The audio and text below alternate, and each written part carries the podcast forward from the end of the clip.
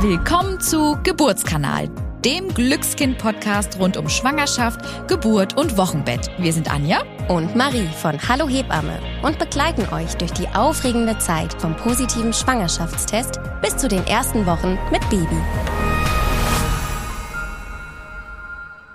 Hallo und ein herzliches Willkommen. Wir sind Anja und Marie und heute zum Thema Kaiserschnitt. In dieser Folge wollen wir uns mal den Kaiserschnitt genau anschauen. Wir gehen einmal den Ablauf mit euch durch und erklären, wann ein Kaiserschnitt eigentlich gemacht wird.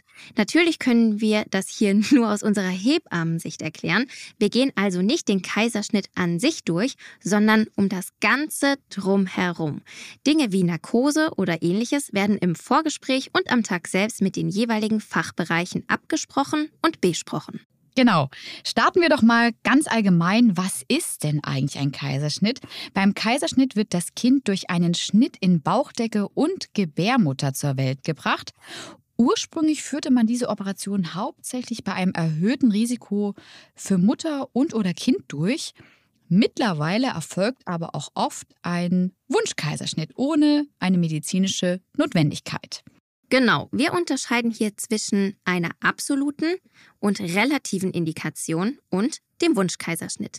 Eine absolute Indikation liegt vor, zum Beispiel bei einer Querlage, einer Plazenta previa, einem drohenden Riss der Gebärmutter, die sogenannte Ruptur, oder einer schweren Schwangerschaftserkrankung, wie zum Beispiel dem HELP-Syndrom. Hier wird der Kaiserschnitt durchgeführt, um die Gesundheit von Mutter und Kind zu schützen.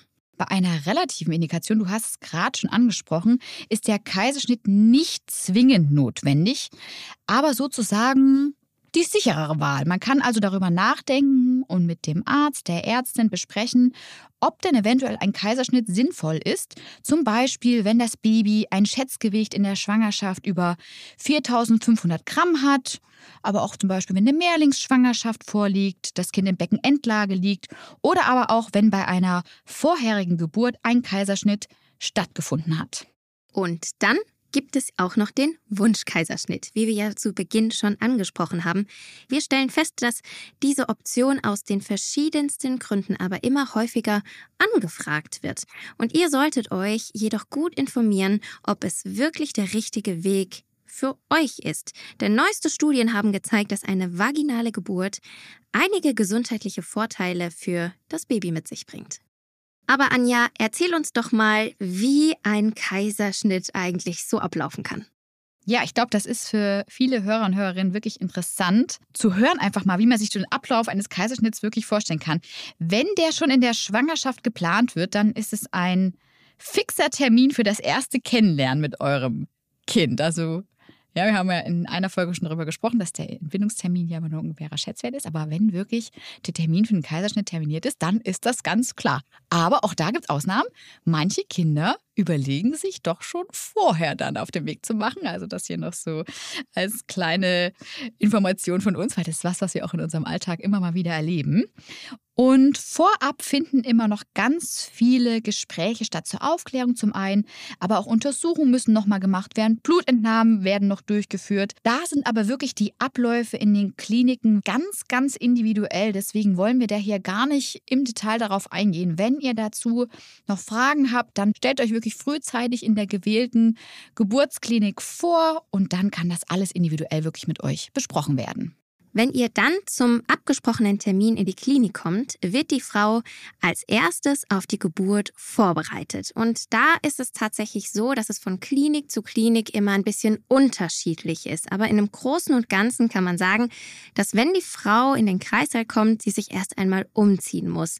Dass dann, wo eben der Schnitt gesetzt wird, einmal rasiert wird, gegebenenfalls Strümpfe angezogen werden, ein Zugang gelegt wird, man lernt das Team kennen, das die Operation durchführt und auch die Hebamme, die einen betreut. Und anschließend wird noch ein CTG geschrieben. Dann ist es auch ganz unterschiedlich, denn in manchen Kreissälen wird der Dauerkatheter nun jetzt noch im Kreissaal gelegt und bei anderen geht es jetzt in den Operationssaal und dann wird er dort vor Ort gelegt. Anschließend laufen die Vorbereitungen weiter, um eben dann den Kaiserschnitt durchzuführen.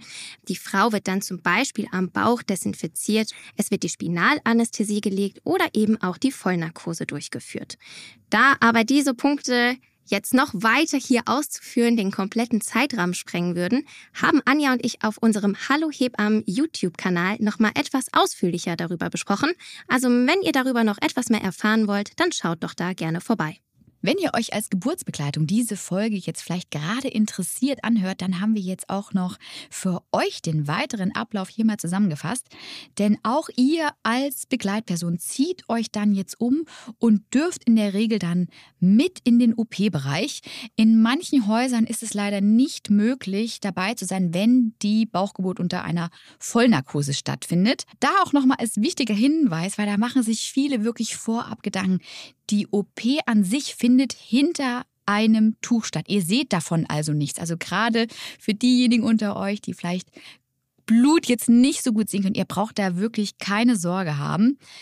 Wichtig ist, dass ihr sowohl als Schwangere als auch als Begleitperson immer Bescheid sagt, wenn euch schwindelig ist oder euch auch mal schlecht wird, das ist ganz normal und auch nichts Ungewöhnliches, da braucht ihr euch nicht schämen, denn für die meisten ist es wirklich das allererste Mal, dass sie wach in einem OP sind. Das ist ein gekühlter Raum, der hat auch so einen ganz speziellen Eigengeruch und, und dazu kommt dann noch die Aufregung, da kann es schon mal passieren, dass der Kreislauf einfach absackt. Ja, und ist uns auch in unserem Hebammenleben ja auch schon öfters begegnet. Also sagt es wirklich rechtzeitig, damit eben genug Arme da sind, um euch aufzufangen. Und dann wird es schließlich Zeit, dass euer Kind geboren wird. In manchen Häusern sind auch zusätzlich noch Kinderärzte dabei, aber in der Regel kümmern eigentlich wir Hebammen uns darum, euer Kind in Empfang zu nehmen. Und je nach Krankenhaus ist es dann auch ganz unterschiedlich, wie dann da der Ablauf ist. Meistens nehmen wir Hebammen das Kind erstmal in Empfang, gehen dann vielleicht entweder im Operationssaal kurz zu einem äh, kleinen Tischchen, wo das Kind abgelegt wird. Dann schauen wir uns das einmal kurz von Kopf bis Fuß an und kommen dann zurück zu euch zum Bonding. Wie lang man aber tatsächlich im Operationssaal verbleibt, ist auch wirklich ganz unterschiedlich. Aber die ganze Operation an sich dauert meistens 20 Minuten bis zu einer Stunde, bis die Frau wieder zurück auf Station bzw. in den Kreißsaal verlegt wird. Es bedeutet nicht, wenn der Kaiserschnitt wirklich beendet ist, dass dann wirklich ja alles schon vorbei ist und dann kümmert euch auf gut Deutsch, sondern es finden auch im Anschluss wirklich ganz regelmäßige Kontrollen sowohl eures Kreislaufs als auch der Rückbildung statt. Es wird kontrolliert, wie die Ausscheidungen sind, ob ihr Urin gut ausscheidet und wir schauen auch immer nach dem Nahtverband, also ob da alles so ist, wie es sein soll oder ob da vielleicht äh, auch eine kleine Auffälligkeit ist.